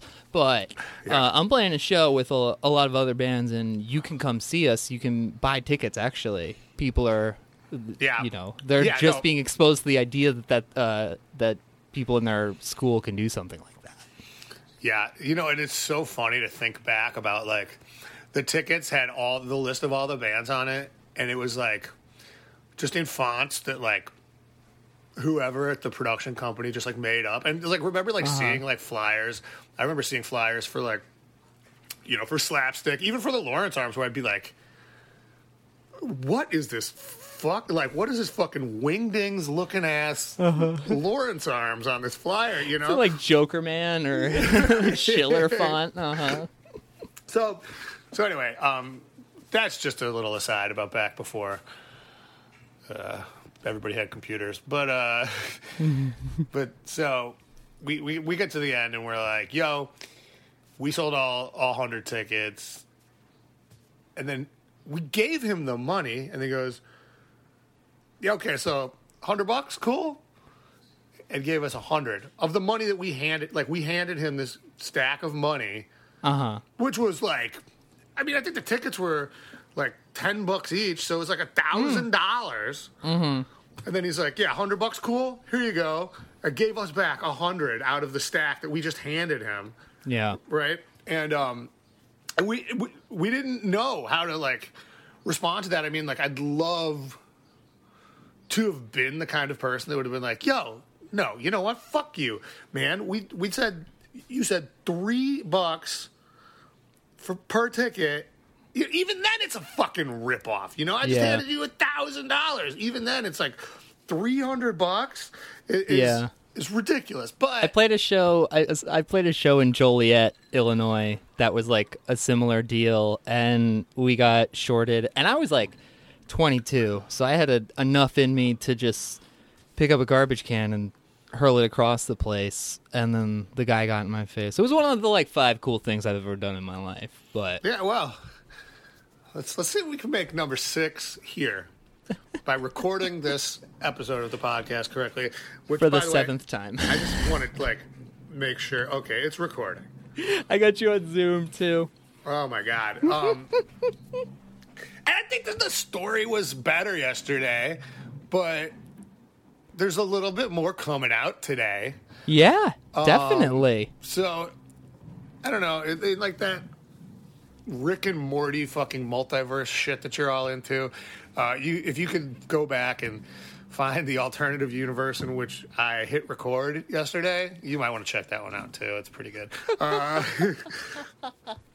um, but but so, my God, it's like such a like pounding headache to like try to recall all this stuff. Um, but so anyway, so Matt So Nelson, yeah, he ri- he ripped you off, but then you were like, "Oh, that sucks." But then But we- he said, but we played a show and so then he called me um a little later and he was like hey the the other um you guys sold all your tickets that was great you know um I mean, I'm sure like the Blue Meanies didn't even have like a pay to play ticket sale situation going on. You know what I mean? Mm-hmm. Right. Like, it, I'm sure actually that they probably had a guarantee and they were stealing the money that like we went out and harvested um, Mm-hmm. in order to just probably like pay the Blue Meanies and then like pay themselves. Which, by the way, I mean, there's a big difference, and like, I, I don't know. Th- This is no, I think this is appropriate. I think a lot of like small bands have the wrong idea about like what the the whole thing is like at like a, a show and the way the money gets gets done and everything like that. And the truth is, like, if you're um if you're a small band and you just show up to a show and you're like the kind of band that doesn't really have very many fans, you you really cost more to the venue to play, like because they have to pay sound guys, they have to turn on the lights, they've got to pay, you know, like security, whatever. Like it, and it it that's not a bad thing. I mean, that's what like art's about. That's like sort Yeah. of that's the thing. But it's like if you're not bringing in any people, you, you actually cost money to be there, right? Um, which again, that's art and that's cool. But it's just like it's just a reality. Like you you showing up with your fucking batch of shitty songs is no benefit to anyone, right? Mm-hmm. you know, like it's "Yeah, like- really, o- it, it's only a benefit to you because you're able to play them, and then hopefully people like them." Right. Now, if you are a small band with your shitty batch of songs and you go out and personally push tickets on people and then bring a stack of cash in, then you're being exploited if you're not getting paid properly. Like, like, like if you're doing the work to, like, you know, like to make sure that there's cash there, it, you're you're being exploited. But my my point of my point of uh, differentiation here is not so much about like how because I don't I don't want I don't want to you know like I'm in a band that has opening acts and I just like sat there and said you know uh, they were just like both taking this money and giving it to the Blue Meanies, which it's like that's because we went out and made that money like uh, on the streets. Right, right, It wasn't money from the show.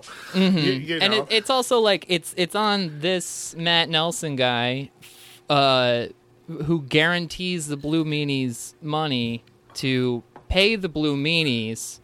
It's not on the Blue Meanies to ask. So, what did you do to promote this show? They're not saying like, well, wait a minute, this isn't money that's like coming from the other bands who sold tickets, right? They're just in this agreement. Matt Mm-hmm. Nelson is going to give them money to be there, and as a band who can draw, that's Yeah, they would The, never uh, think they would never yeah. think twice about anything like that. Mm-hmm. But like, but this does this does bring up another point, which is like, you know, sometimes, and I remember doing this a shit ton, and uh, I, I mean, for years and years. It's like you see like the headlining bands like dressing room when you come in, you're like, oh fuck, man, free whiskey, free beer, all this, and like you know you just kind of start going for it, right? Because it's like it's free whiskey and beer that's backstage, and then like without fail, that headliners, headlining band's tour manager comes in and goes, "Hey, what are you guys doing?" And then it's like, "Oh, these fucking guys, you know, they're trying to keep all the beer for themselves or whatever." The thing that I think a lot of people don't realize is like, as as somebody that's in the, the headlining band now, we buy that shit. That's mm-hmm. not like it's not like free and provided. It's like we have a list of things, and that money is our our money. Mm-hmm. It's like having a runner. You know what I mean? Like Right. Like if you if you go to it's it's like ordering a pizza. I mean, it's it's exactly the same thing as ordering a pizza. And you know, like if if I like fucking walked into the park and there was a guy sitting there with a pizza, I'd be like, I wouldn't be like, oh, free pizza, cool, boo, you know, like Uh-huh. Yeah, yeah, yeah. and- but that's it's exactly the same thing. And I mean, like, and I don't say this to be like, stay away from my beer. I mean, like, I don't know if a lot of you probably know me well enough to know that like I'm pretty liberal with like giving out beers and like hanging out and whatever. Um, what I'm saying is, it's a misstep to do, and I did it for years and years before I realized it. And I claimed that a lot of people were assholes who were not. A, lot, a lot- you know, people like. I mean, I uh, I even drank Keith Morris's only non-alcoholic beers uh, backstage at a festival in Germany. no way. Yeah, I stole them out of a dressing room from me and Chris, and then we're fucking drinking them. And our fucking tour manager comes in and goes, "Why the fuck are you drinking non-alcoholic beer?" And we're like, "Oh my god, god damn it!" Because like, and then and then, fucking, you know, Keith's tour manager comes in and goes. What happened to Keith's two uh, NA beers? That's all he was looking for. And we were like, oh no, we've made a terrible, terrible series of mistakes. um, yeah, so, um, story I don't tell out loud very much because it's so brutally lame. But like, but that, that's what I mean though. Like, you know, it's like, I don't know. I think there's I think there's an illusion that uh, shit that goes on in the back of a club, you know, because is intoxicating just to be like we're backstage. Holy fuck, there's dip back here. This is nuts. Um, you know, it it is intoxicating. and It is an important day, whether it's your first show, like if you're Glad Hand at the Gateway Theater, and it's your first show. Even still, you're like, that's an accomplishment to just like play a show. So it's like I, you know, I've arrived, and it's like, and you're like, maybe, maybe I don't get paid that much, but uh, at least there's all this free beer, and Right. you know, and some places are. There's some places that give drink tickets out. You know, like the, the, there's all sorts of different ways it goes, right? But for the most part, if uh, if you're sneaking into a headliner's room and taking beer like you're you're just straight up stealing and like you like there's no there's no Mm-hmm. i understand that like i sound like a cop or something when i say that but it's just like it took me a long time to figure that out and i did it i just told you a very embarrassing story about doing it um like it, it, and it's just like I think it's a I think it's a good lesson. it, the, the sooner the sooner you figure that out the less embarrassed you'll be about having fucking motherfuckers anyway um, If they give you a reason to like do it while they're not looking, but don't just go and take it and assume. God, damn yeah, yes, yes, goddamn right. The hickey model. Exactly, exactly. But um, so Matt Nelson called us and was like, "Hey, you guys um sold all your tickets. The only two bands sold all their tickets was you guys and that band Slugbug. I don't know if you remember them." And I was like, I do. I was.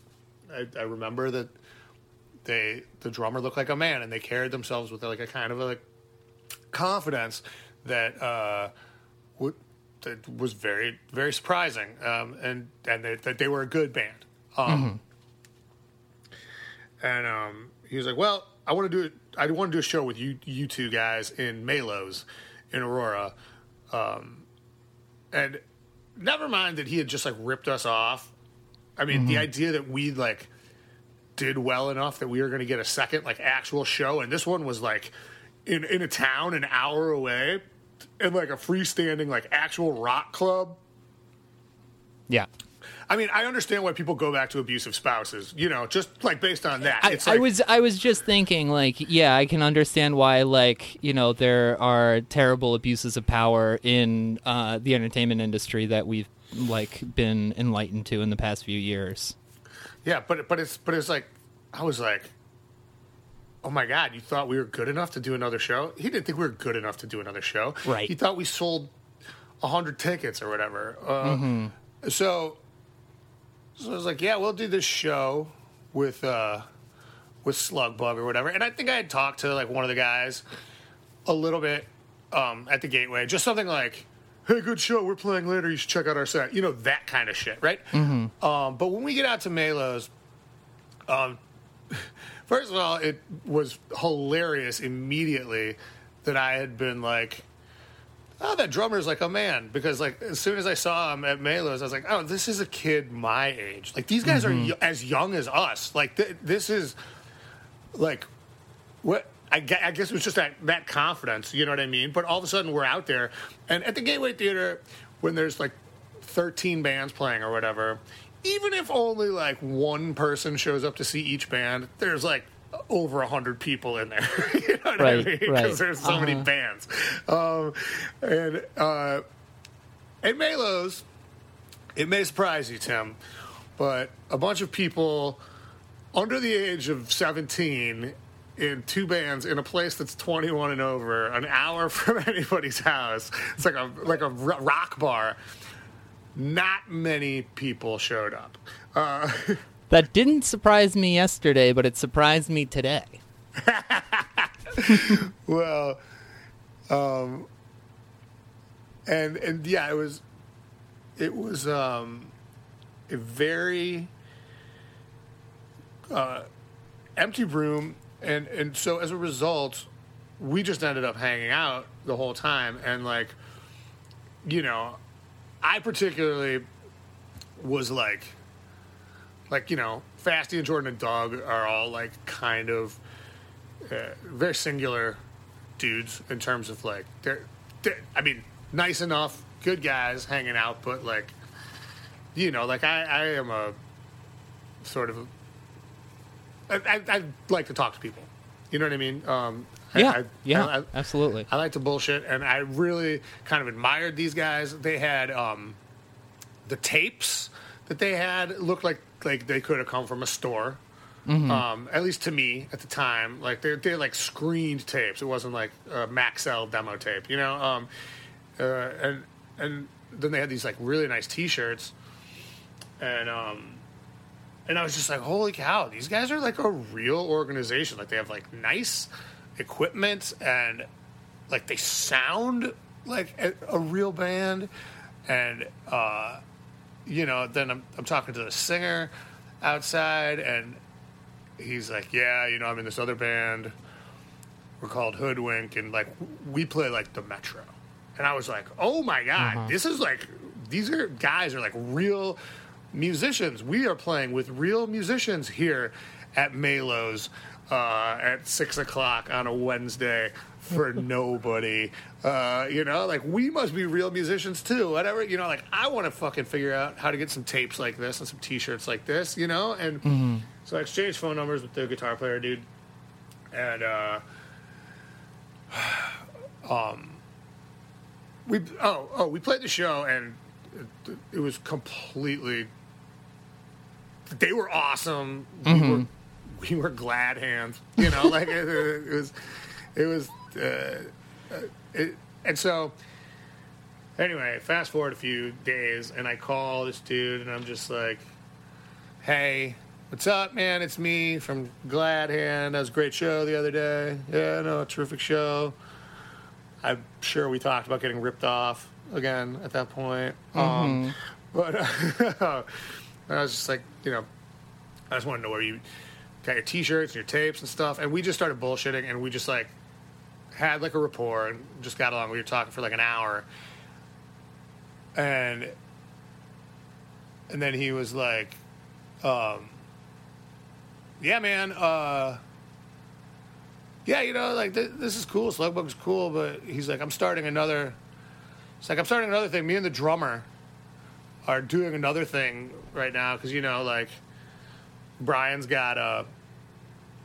Uh, hoodwink and all that kind of stuff, you know, and and yeah, we're starting another thing. It's going to be like a ska thing. We and we got the the bass player of Flowers.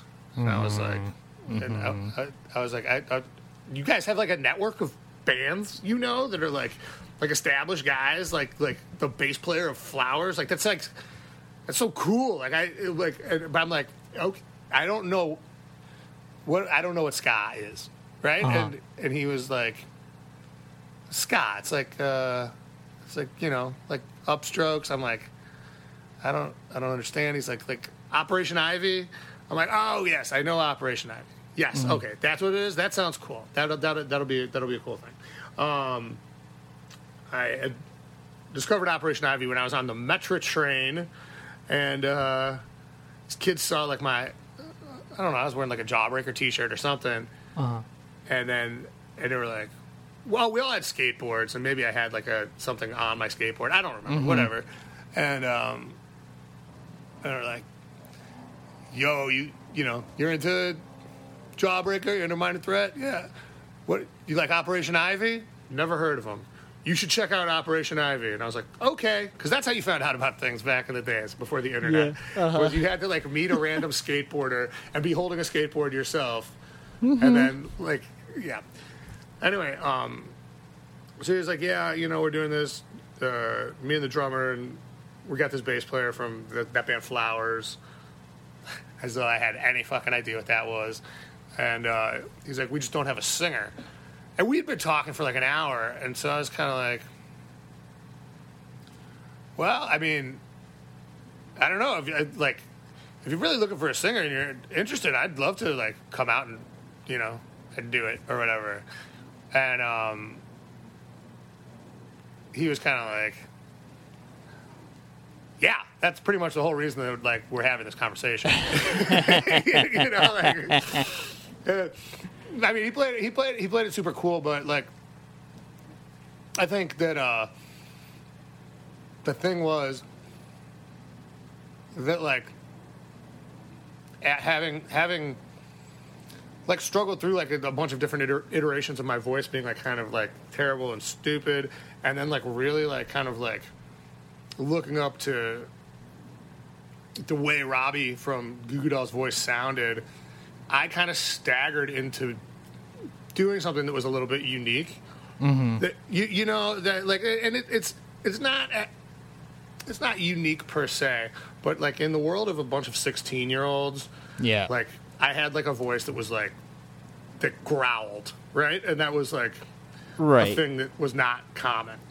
You know? Yeah, it, it, it it's kind of like when you put a Coldplay song at the uh, bridge of uh, your punk band song. it's that That's that right. outside influence that um, it makes sense in the in the scheme of rock and roll, but maybe not in the scheme of punk rock or ska. Mm-hmm. Yeah, exactly. And so so anyway, I um I went out there. Elgin. It was Elgin. Mm-hmm. Saw the dude from Slugbug, the two dudes. The guy from Flowers walked down the stairs, and he was like totally like swept back kind of hair that was like a little bit bleached. And he was like, "Hey, what's happening?" You know, like kind of like really aloof. And I was just like really nervous. And they had like really nice equipment, and they were all like super kind, and it was like a really nice space. And um, and that was the first slapstick practice. That was Danny Andriano with his hair fucking pushed back, walking down the stairs, being aloof. Matt Stamps was the guitar player. Robbie Kellenberger, the drummer, and um, you know the way. And then Pat Ford was there. Pat Ford from Colossal. He was the singer and guitar player of Flowers. Um, Yeah. that that was Danny's band that he was in, and he was there just sitting there. And also Steve Katzel, who went on to be a Tricky Dick and recently passed away. And um, and he was he was in Slugbug as well. He was the bass player of Slugbug. Oh wow. Um, And those guys were there essentially to be like, uh, we'll tell you Simon this guy's Pegg a, and, a bad uh, idea. uh-huh. You, you know, like they all that we all practiced. And I just started singing, kind of like making up words. And um, I remember at one point I was like, "Well, what would you do with something like this, Pat?" And he got on the mic and started kind of singing, and I was like, "Oh, this guy's so much better than me. That I don't know why they would have me sing if this guy's here, but I guess he's in this other band that's you know more important or whatever." But then afterwards, everybody was like, "All right, great. So when are we going to practice again?" You know, like it was Wow. like not. There was no like. It wasn't like a tryout even. It was like mm-hmm. that was the first day of slapstick practice. I don't know that they'd played together before. I mean, I'm, I'm sure they probably had, but Yeah. I don't. You know, it was just like as soon as the four of us were together, it kind of clicked, and it was just like, oh yeah, of course, this is it. And, and like, I mean, I said this yesterday, and I don't know how it came up because by this time yesterday, I was talking about like the, the final lineup of slapstick that people are like familiar with, but I mean, just to be in that room. I mean, even just in that room, with, um, Dan Andriano, Matt Stamps, uh, Rob Kellenberger, Steve Katzel, Pat Ford. These are like some extraordinarily talented people, and like there, there's like I, I can't mention enough like how much I learned from all those guys. I mean, like Matt Stamps literally told me what punk rock is. Mm-hmm. It like it until like he was like, but you like punk rock. I'm like, I don't. Do I? And he's like, like this band, and I'm like, and so also these guys. He's like, no, that's not punk. He's like, do you not Uh-huh. see like what these things have in common? And like, he, I mean, Robbie Kellenberger taught, and Steve Katzel, they like taught us how to be funny. Like, if, if like it, it's like, uh, I mean, they're they're just like beyond being like brilliant musicians. They were like had such great pop sensibility and like such like fast minds, and it was like it was just like the. From that moment on, I was like a, I, I, I was in a different like. uh It was like I went to an accelerated school, and I had to suddenly be as good as all those kids. Yeah. You know what I mean? Uh huh. And I would say to this day, I am not as good as any of those kids at anything. But like uh, the kick in the ass really um, was crucial to my development, I guess. Um, you get motivated by people around you who are better. It's like it's like playing sports. You get better at them by playing with people who are better than you, and with all of that learning, all of that talent, all of that uh, you know idealism, and uh, all of that humor, it's like okay, all of this stuff that like I have inside of me just comes out because I'm trying to keep up. I'm trying to trying to make these people laugh. I'm trying to impress these musicians. That's Yeah. the the best motivator you could have. absolutely, and uh, I mean, and it's like it's like the best team ever, and like you know, uh, later on when like Pete Anna and Dan Hanaway would join, it's just like those guys are fucking geniuses too. like, it's just like crazy how um, how unbelievably uh, how much unbelievable talent that just like accidentally got thrown together with the idea of like a band that I don't think any of us even knew what it was. You know, like it was like a ska band. Yeah. I, I don't think anybody thought it was going to sound like it did. You know, we started out, we were a four piece.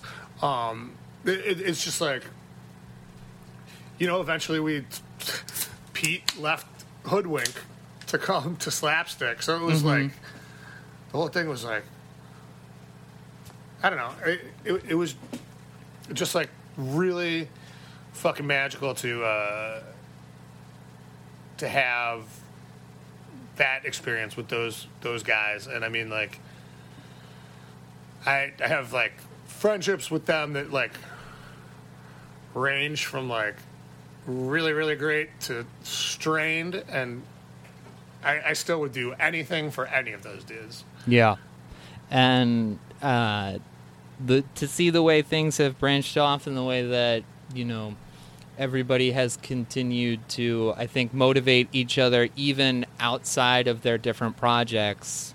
That's the that's the piece, and to see uh, what came from it, it's still an amazing little piece of cosmos. Mm-hmm. So we came into this uh, with one question, and we answered that question, and now our time is up. We're gonna put it this on pause, and we'll pick up slapstick next week with I think the same intention of let's let the story unfold. We'll find a good place to uh, stop after we reach an amount of time, and we'll go from there. Because to me, what this podcast started out as was Brendan Kelly's talking about every single one of his records, but what's becoming uh, better and better about this podcast is Brendan Kelly is talking. well, that's always happening, whether it's on a podcast or not. In fact, um, I was just hanging out with a friend of mine the other night, and he like, and I was making fun of him because he he's the kind of guy that will just go. I'm bored of this conversation. I'm leaving. Like, and, you know, like he used to be a coworker of mine, and he would do that. We'd do like work things, and he'd be like, "Yeah, no, this doesn't interest me. I'm going home." Right? And then I, I was, I was kind of like busting his balls about that a little. He's like, "Yeah, but you'd never shut up if I didn't tell you to shut up." And I was like. Yeah, but I don't mean you just do it to me. And then, like that's correct. but, I, but I didn't mean you just did it to me. I meant uh, you just do it to everyone. Anyway. Well, I remember the first time that we met up to talk about doing this thing, and I was just sitting there saying, I, I don't know how this hasn't happened already. I have no idea why this hasn't been thought of, and it, it, it's an idea that I take no credit for because it was just hanging there. So it's exciting. Um, it's uh, it remains exciting even when we deal with the kind of mundane frustrations that we dealt with this week to get through this episode. But we love doing it. We have a Patreon, patreon.com slash better sandwich. Uh, we invite you to go on over there and check out interviews that posted this week with fucking Chris number two and fucking Matt Allison. Like, just as a as a spectator, I was having a blast. Yeah, we're we got a good one coming up next week too. I've already we have we have secured the guests, so um, I can tell you with authority that it, it will be another one for the fucking record books, and I can't wait to tell this exact story about slapstick again tomorrow. but somehow this doesn't go as planned. Well, there's no need to lament on the impossible podcast. Uh, Patreon.com slash better sandwich. Rate, subscribe on your podcast player of choice. Tell a friend. Brendan Kelly Podcast at gmail.com. We will be back next week. Thanks, Bubbles. Later, guys, gals, everyone.